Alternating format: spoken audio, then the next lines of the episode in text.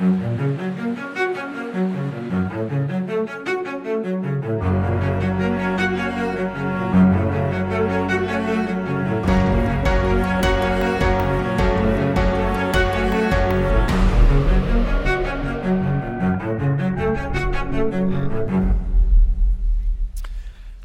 good morning, Watermark. It is so good to see you. My name is Timothy Ateek, and I am one of the teaching pastors here. I'm so glad that we get to spend time together looking at the Word of God this morning.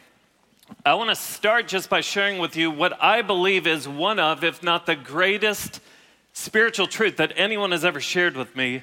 Uh, and so I hope you heard what I just said. I'm about to share with you what I believe has been the most helpful spiritual truth that has ever been shared with me. I was sitting several years ago at Rudy's Barbecue in Austin, and I was sitting across the table from an, an older man named Doug Sherman who invested a lot of time into my life. And I will never forget how he just interrupted my extra moist brisket in that moment to share this truth with me. Here's what he said. I still remember it. He had no clue that when he said it, I would latch onto it and it would it would create a shift in my life that would last for well over a decade. Here's what he said He said, TA, you have to understand your view of God determines your response to God. That's it. That's the one truth that has been the most helpful spiritual truth that I've heard that has helped shape my relationship with Jesus over the last several years. Your view of God determines your response to God. And it just makes sense. That's how that's how all relationships work. Your view of a person determines your response to a person. So just look at an engaged couple. I mean, that guy in that relationship, he will do anything for that girl. He will spend all of his money. He will watch the notebook. He will run an errand to get feminine hygiene products from the store. He will do it because he is so enamored with his bride. But just go be fly on the wall in a marriage counselor's office. And what are you going to hear? You're going to you're going to hear story after story of small view of a person after small view, which is driving small response after small response. See, your view of a person determines your response to that person, and the same is true with God. That's why if you wake up tomorrow morning and you feel too busy for God, or you're if it feels like only work and determination and discipline for you to open up your Bible and go through the motions and check it off your list. The reason why it is like that is because of your view of God in that moment. You're having a small response because you have a small view. In that moment, at least in that moment, God is too irrelevant or too incompetent or too unenjoyable for you to actually enjoy connecting with Him. But our problem is do you know what our problem is? Our problem is is we only try and address the response without ever addressing our view. So we wonder why we feel spiritually dry or spiritually inconsistent. And so what do we do? We try and muscle intimacy with God by making more commitments. Well, you know what? I'll just commit to getting up earlier and I'll commit to reading more and I will try to pray longer and I will try to sin less. What are we doing? We're just addressing the response. And then we wonder why we make these commitments and then we don't keep them. It's because we are trying to have a big response to God with a small view of God. Change your view, and I promise you, you will change your response. Let me illustrate it this way. You're your view of God is like a balloon, and I am going to attempt to inflate this balloon on stage. I say attempt just because I don't know if you ever feel it. Like, do you ever go to blow up a balloon and you think, like, what if I've forgotten how to do it? Like, what if I just, you ever have that where it's like, I don't know if I can do this? So I'm just going to attempt to do it, and I'll just preface by saying, this is not going to change your life. Like, no one's going to be like, when TA blew up that balloon, that's when I met Jesus. Like, and ever since, praise God for that balloon. No. But you need to know your view of God, it, it's like a balloon. So here we go. Thank you, Jesus.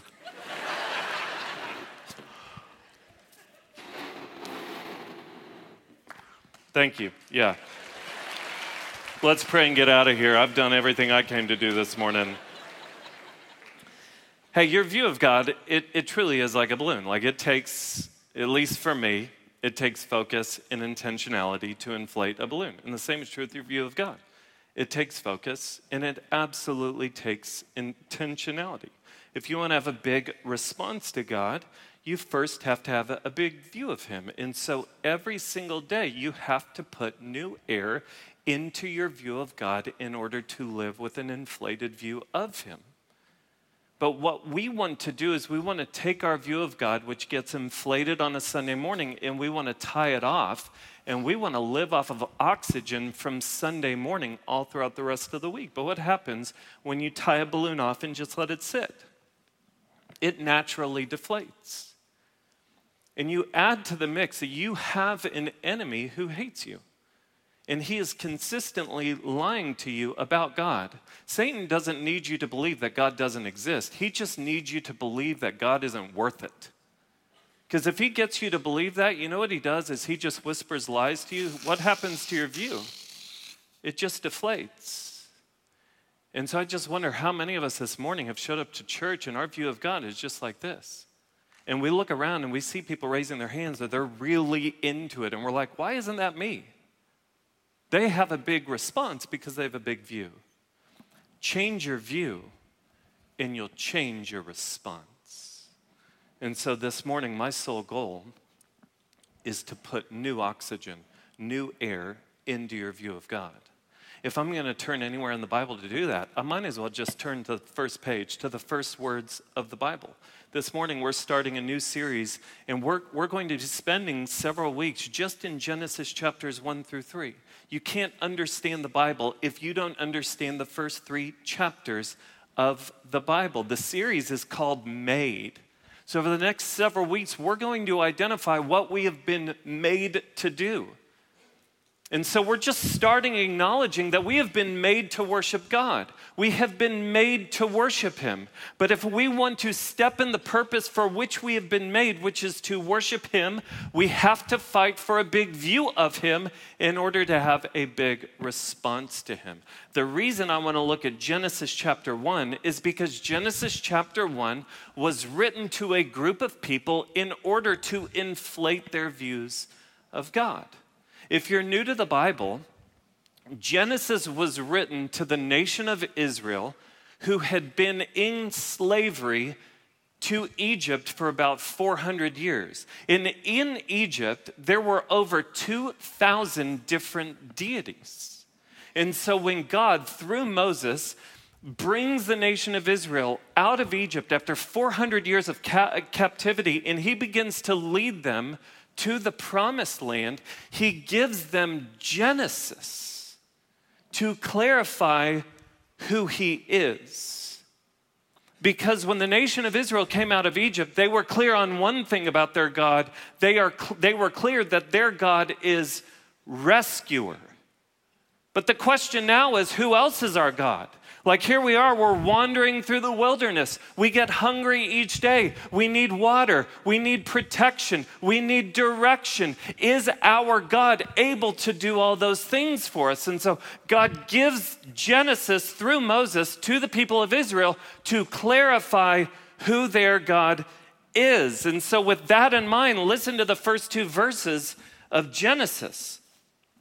God, through Moses, says this to the nation of Israel. He says, In it says, In the beginning, God created the heavens and the earth.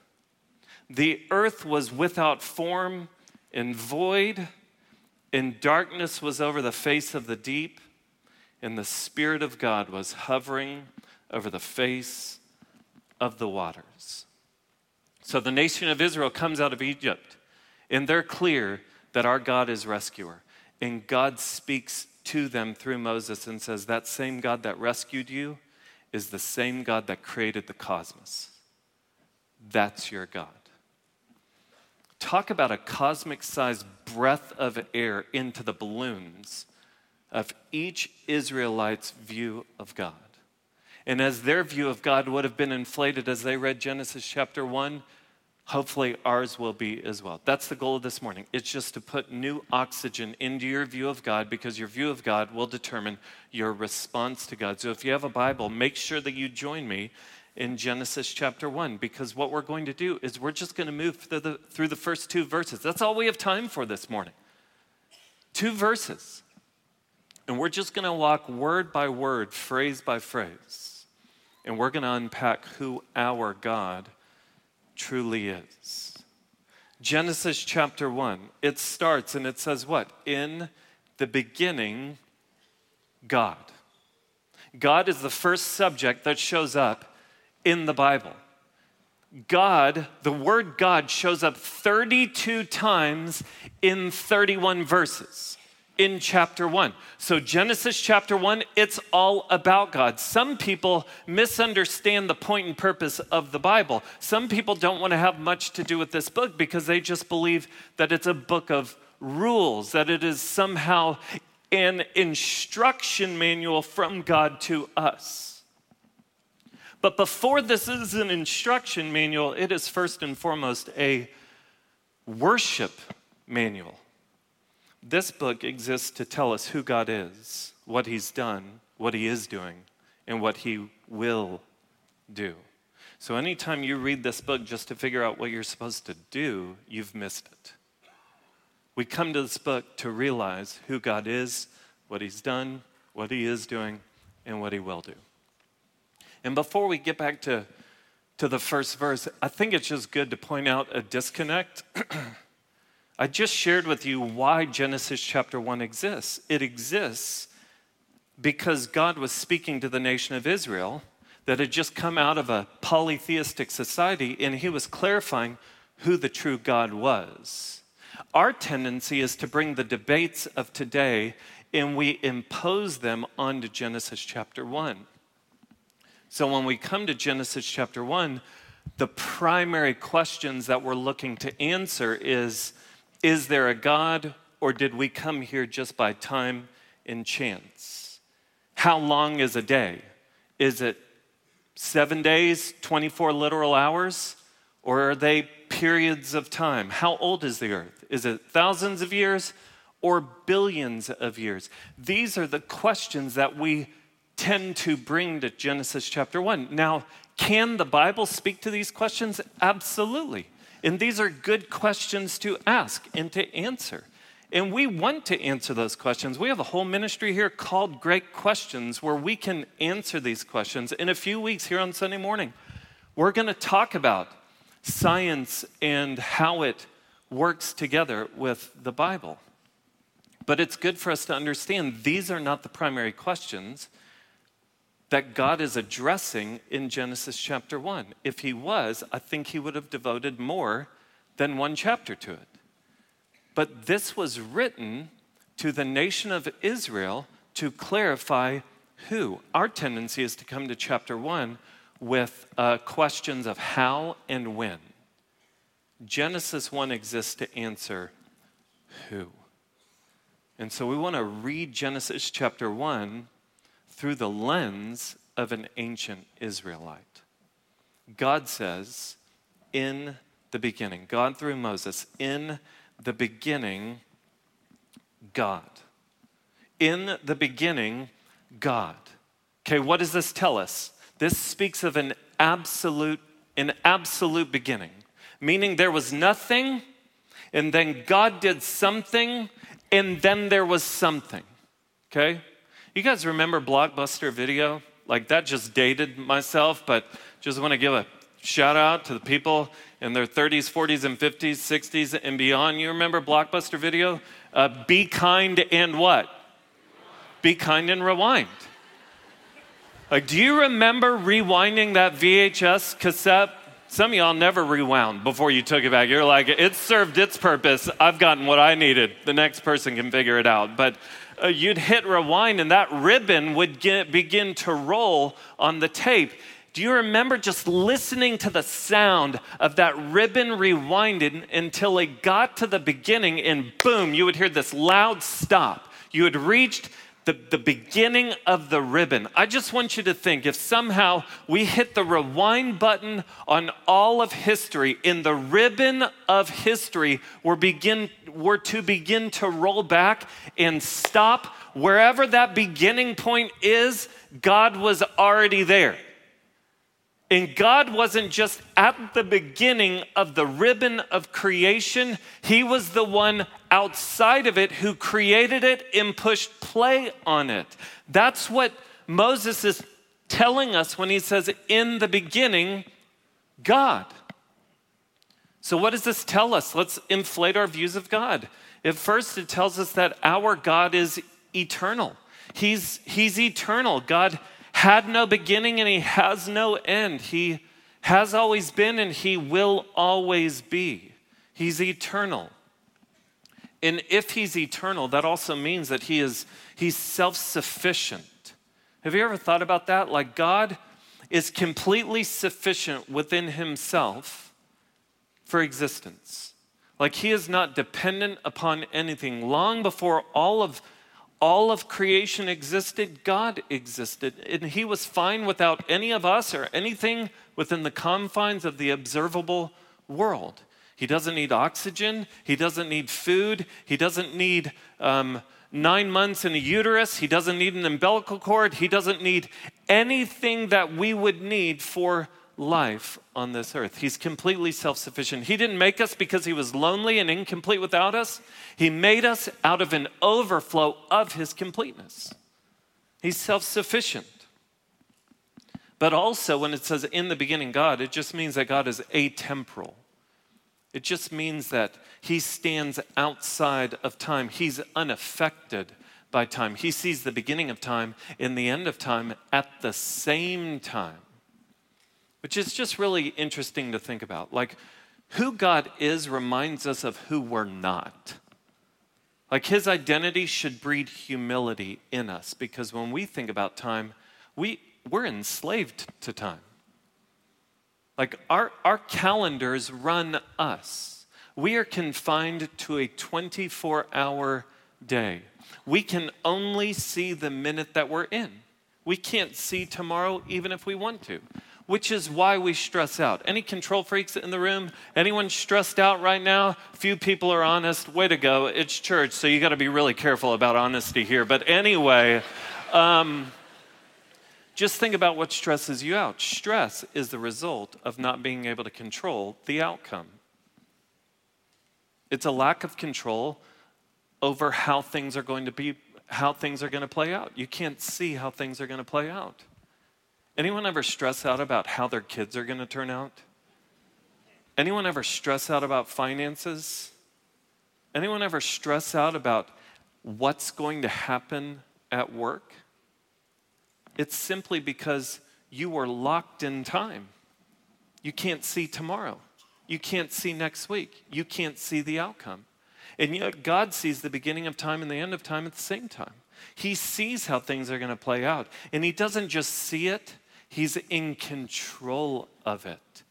That's why Colossians 1:17 says and he referring to Jesus, he is before all things and in him all things hold together. Like we find out in Genesis chapter 1 that God, our God, is a God who simply has to say the word and it happens. He's atemporal. He's outside of time. He's not confined by it. He controls it, and we're safe in His hands. But not only that, in the beginning, God, it means that our God is transcendent. Our God is transcendent. So you have to understand that when Israelites would have heard these words, in the beginning, God created the heavens and the earth, you need to know that there were competing cosmologies of the day that had different accounts of creation. So, for example, in Egyptian cosmology, the nation that they came out of, in Egyptian cosmology, it's not that there was nothing and then there was a big bang and then there was something. No, in Egyptian cosmology, when you thought about pre existence, it was just a dark, infinite expanse of directionless waters or a chaotic ocean. And from that chaotic ocean was a god named Atum that came out, and then Atum just began to self reproduce. And so Atum had offspring, and from his offspring, there was the sun and there was the sky and there was moisture and there were all these different gods, and the gods themselves were aspects of creation. Then there was Babylonian cosmology. Babylonian cosmology started in the same way. It's not that there was nothing and then there was something. No, there was this primeval ocean. There was the, the, the goddess of salt water, Tiamat, and then there was the god of sweet water, and the, those two gods kind of got together and had a baby. Like these waters begin to swirl together, and from those waters come, come gods. And the reason that that's so important for you to realize is that the account of creation that we read in Genesis chapter 1 it is a polemic. It is, it is railing against those other cosmologies. It's to say, you know what? Our God didn't um, emerge from creation, and our God is not equivalent with creation. Our God, before there was any aspect of creation, there was our God. Our God created, but he stands distinct from creation. He is transcendent above it. And so we just need to understand our God is he truly is. He is transcendent. And we tried to hit on this last Sunday when we talked about the fact that our God is holy, holy, holy. He is transcendent. He is so different. He is so other than we know him to be. I'll put it this way in case you're wondering, just to kill curiosity, I drive a 2015 Hyundai Sonata. Pretty sweet ride at this point, um, besides, the, besides the massive crack in the windshield that goes all the way across. But it is a sports sedan. I use the word sport very loosely in this situation. But I feel like it's top of the line 2015 Hyundai Sonata. So just go with me on this. But let's just assume that us collectively and us individually on our best days, we are a top of the line 2015 Hyundai Sonata. Some of y'all are deeply offended right now. But again, just go with me here. Just imagine on your best day, you pull you pulled together your best life on your best day, you're that 2015 top of the line Hyundai Sonata. So, in our minds, what does that make God? Probably a Mercedes S class, right? Like, I mean, different level of luxury, different level of uh, intricacy. No, God's not a Mercedes S class. He's a Airbus 380 private jet that was designed by a Saudi prince that has a parking space for a Rolls Royce and a private concert hall in the sky and a prayer room that automatically turns towards Mecca no matter where it is in the sky. When we talk about God being transcendent, we are talking about God being so other than we could ever truly understand Him to be. What's interesting is if you try and go and Google that Airbus 380 jet, there's no pictures of it because it never made it to production. So you can kind of, in a haze, think about what that could even be like, but there's no way to truly get your mind around that type of royalty. And God's the same way. When we talk about Him being transcendent, He's the author of creation, and yet he stands distinct from it. He is different than we are. And yet, that transcendent God condescended to us in the person of Jesus Christ. He entered his own creation. He took on flesh and became like us. He identified with us so that he could be a sacrifice for us on the cross. He took all of our sin upon himself. He died, he was buried, and he rose from the dead so that we could be made right with that holy and transcendent God. I remember years ago, I went as a volunteer leader uh, to a Young Life camp during the summer, and I remember standing with the area director, and uh, it was pool time, and so there were literally hundreds of high school kids in the pool at the same time, literally hundreds. It was chaos. And I remember the, the area director looking at the leaders that were just standing or sitting around the pool watching the high school students. And then I remember him acknowledging those people and then acknowledging the leaders that were in the pool with students. And here's what he said He said, You see all the leaders that are sitting around the pool just watching? Those are chaperones. The people in the pool, those are leaders. The, the people on the outside of the pool, they're there to just watch and see what people do that is wrong. The people in the pool are there to build relationship because they care about the heart. And see, God has not stood far off as a chaperone, just watching for us to fail. No, He's moved in close. He's drawn near in relationship because He cares about the heart. And He's come to draw us back to Him. Yet He's transcendent. In the beginning, God, in the next word, is created. In the beginning, God created. That's the Hebrew word bara. In, in, in the Bible, that verb is only used of God's activity. And when it's used, it never speaks of the material that is used to create. And so, while this one verb cannot carry the weight of proving that God created ex nihilo out of nothing, when you read the rest of Scripture, that's how God created.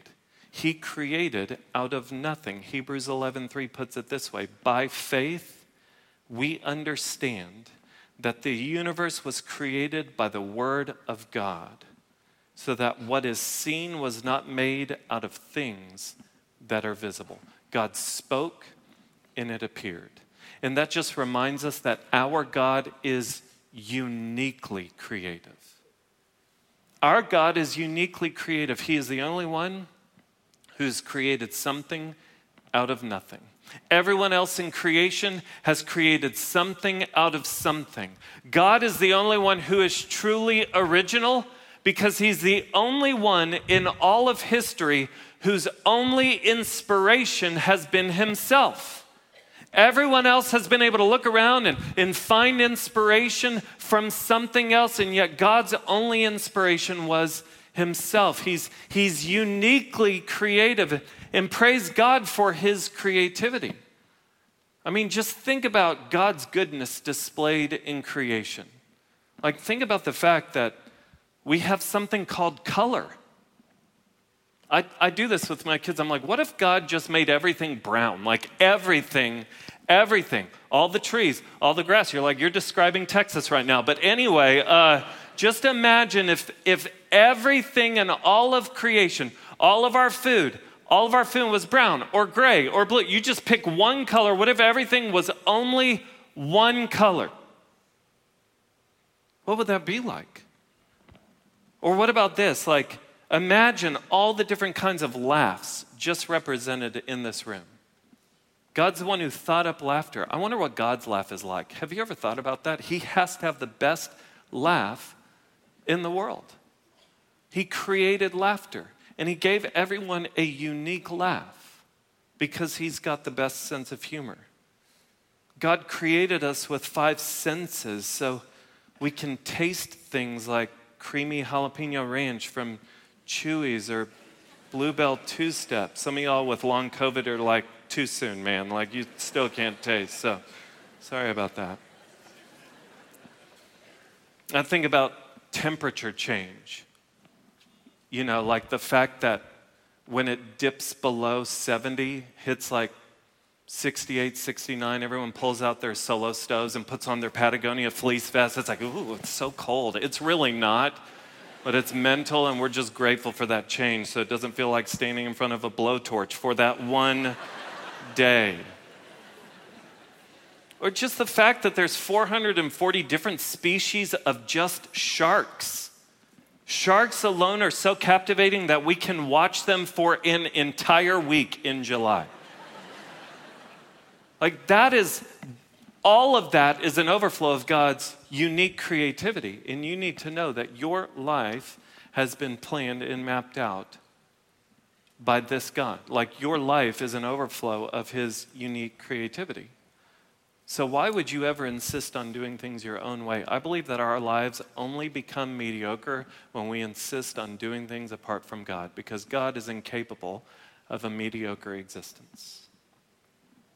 In the beginning, God created the heavens and the earth. Heaven and earth, it's a reference to the totality of the universe. Someone deserves credit for the universe, that credit goes to God. And how amazing that that same God, the one who created the universe, is the one that you're talking to when you pray.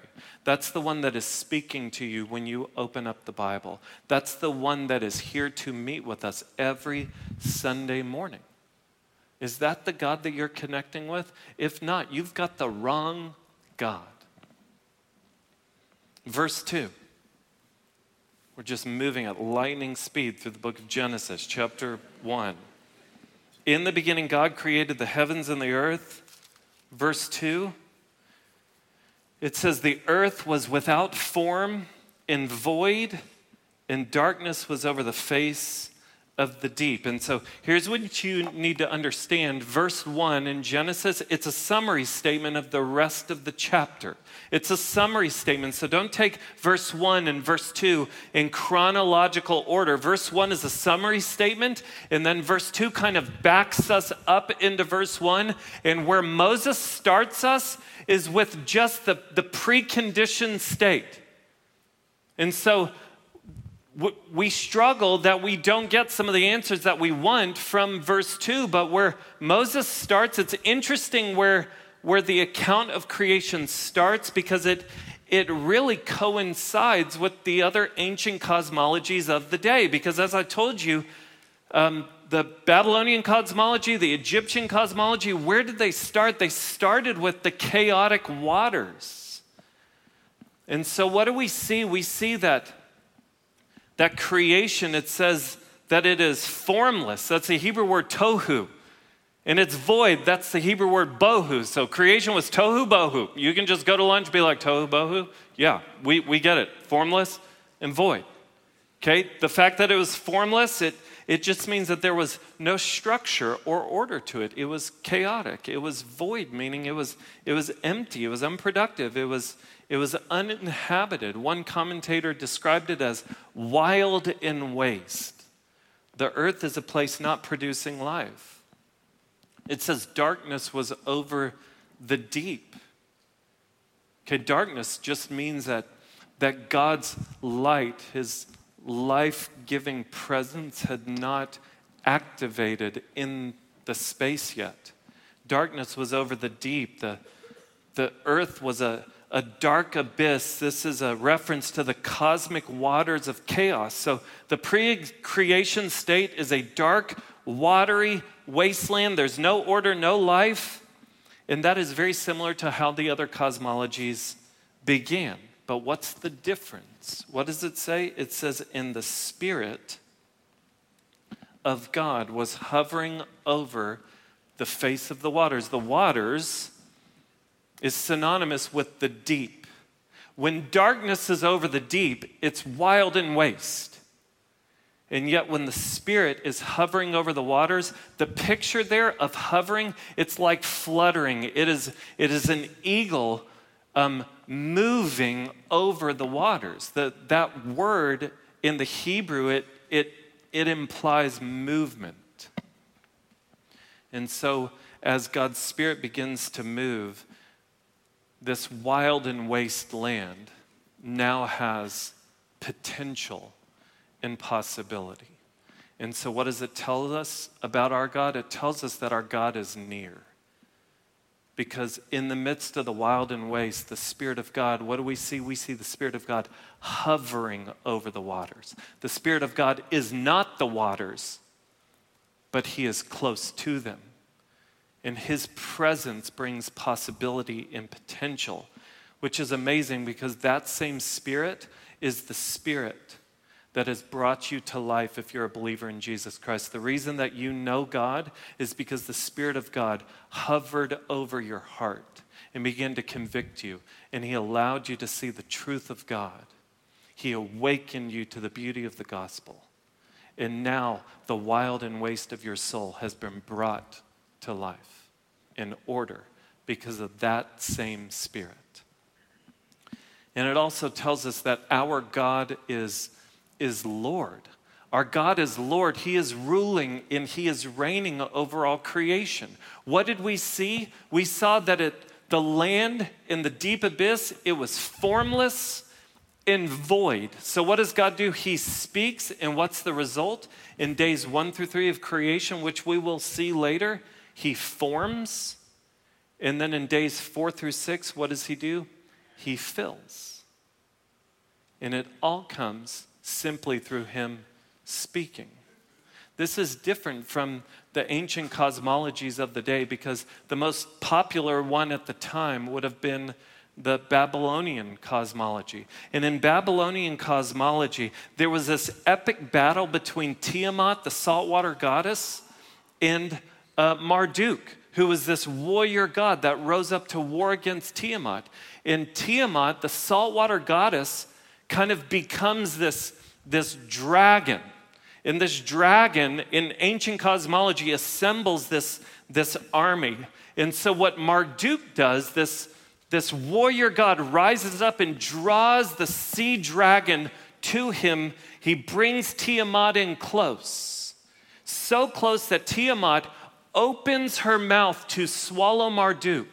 And just as Tiamat opens her mouth, Marduk summons winds from the corners of the earth and blows the wind down uh, Tiamat's throat. It opens up her esophagus, and then Marduk shoots an arrow down her throat into her heart.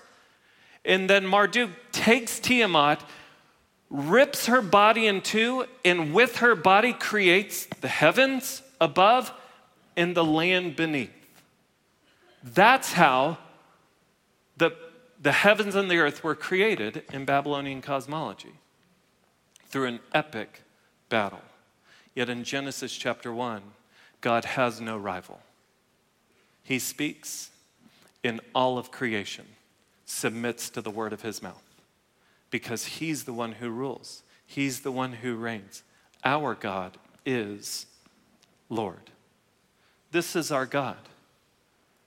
Like, let's just leave here with a bigger view of God. Our God is eternal, He's self sufficient, He's atemporal, He's transcendent, He's uniquely creative, He's He's near. He is He's Lord. Is that the God that you are responding to or not? So what do we do with Genesis chapters chapter 1 verses 1 and 2? What do we do with that? How do we respond? Well, I just want to I want to encourage you to answer two questions this morning in response to what we've just read. Here's the first question. The first question is Have you been created by God or has God been created by you? Like, which God are you responding to? Are you responding to a God that has created you, or are you responding to a God that you yourself have created? I'm telling you, if you wake up tomorrow and have little to no desire to meet with God, if meeting with God just feels like duty and discipline, you are responding to a God that has been created by you. The God that we want to respond to is the same God that spoke into Job's life. And what did God say to Job? He says, Where were you when I laid the foundation of the earth? You know what the right response is to that question? Nowhere. Where were you? Where was I? We were nowhere. And so, John the Baptist's words feel really fitting in this moment. He must increase, I must decrease. Tomorrow, when you wake up, He must increase. You got to put new oxygen into the balloon of your view of God. He must increase in your life. We must decrease. There's only one God, and we are not Him. He doesn't exist for us, we exist for him. And so here's what I want to encourage you to do is you respond to that question. Before you leave today, worship him for who the scriptures declare he is instead of who you have decided that he is. And then when you get home or you go to lunch, share with a friend or a family member one way that your view of God was inflated today. And then every day this week, fight for the biggest view of God possible. Put new oxygen into your view of God every single day. Worship Him and then respond to Him throughout the day. So the first question is Have you been created by God or has God been created by you? And then the second question I want you to answer is this Is God Lord of your life? Is He Lord? We read, in the beginning, God created the heavens and the earth. Psalm 24 1 says, The earth is the Lord's and everything in it, the world and all who live in it. God is sovereign, He is king. He's a God who just speaks and the impossible happens. Does His word have that type of authority in your life? That when He speaks, you respond? Because that's the place that He deserves. God will never just settle for being your Savior when He is the King of Kings and the Lord of Lords. Kings reign. Is He reigning in your life? So, my encouragement to you is before you leave, surrender to Him. When, before you leave, just open up your hands to Him and just say, You get to rule, you get to reign. I exist for you, you don't exist for me. And then I'll just close by saying this. Some of you hear this and you came in this morning without a real relationship with God. And I'm so glad you're here. But for you, maybe where it starts is realizing that your soul is chaotic, just like the, the, the deep waters before the Spirit of God began to work and move. Your soul is chaotic, and yet God has moved in near to us, and He brings peace in order to the chaos of our lives. Maybe your life is chaotic because you have been looking everywhere for satisfaction. You, you, you've tried work, you've tried success, you've tried money, you've tried romantic love, you've tried sex, you've tried all these different things looking for life, looking for satisfaction. You're on this chaotic search for meaning and satisfaction, and yet Jesus Christ is moving in near to you this morning, and He wants to bring order to your chaos. He is introducing Himself to you this morning, saying, I want to be your Savior and I want to be your King. Blaise Pascal, French, French mathematician, he says, There's a God shaped vacuum in the heart of each man, which cannot be satisfied by any created thing, but only by God the Creator, made known through Jesus Christ. If that's you, before you leave today, would you do business with Him? Would you surrender to Him? Your view of God will determine your response to Him. May we be people this week that fight for the biggest view possible because in the beginning, God created the heavens and the earth. Let's pray together.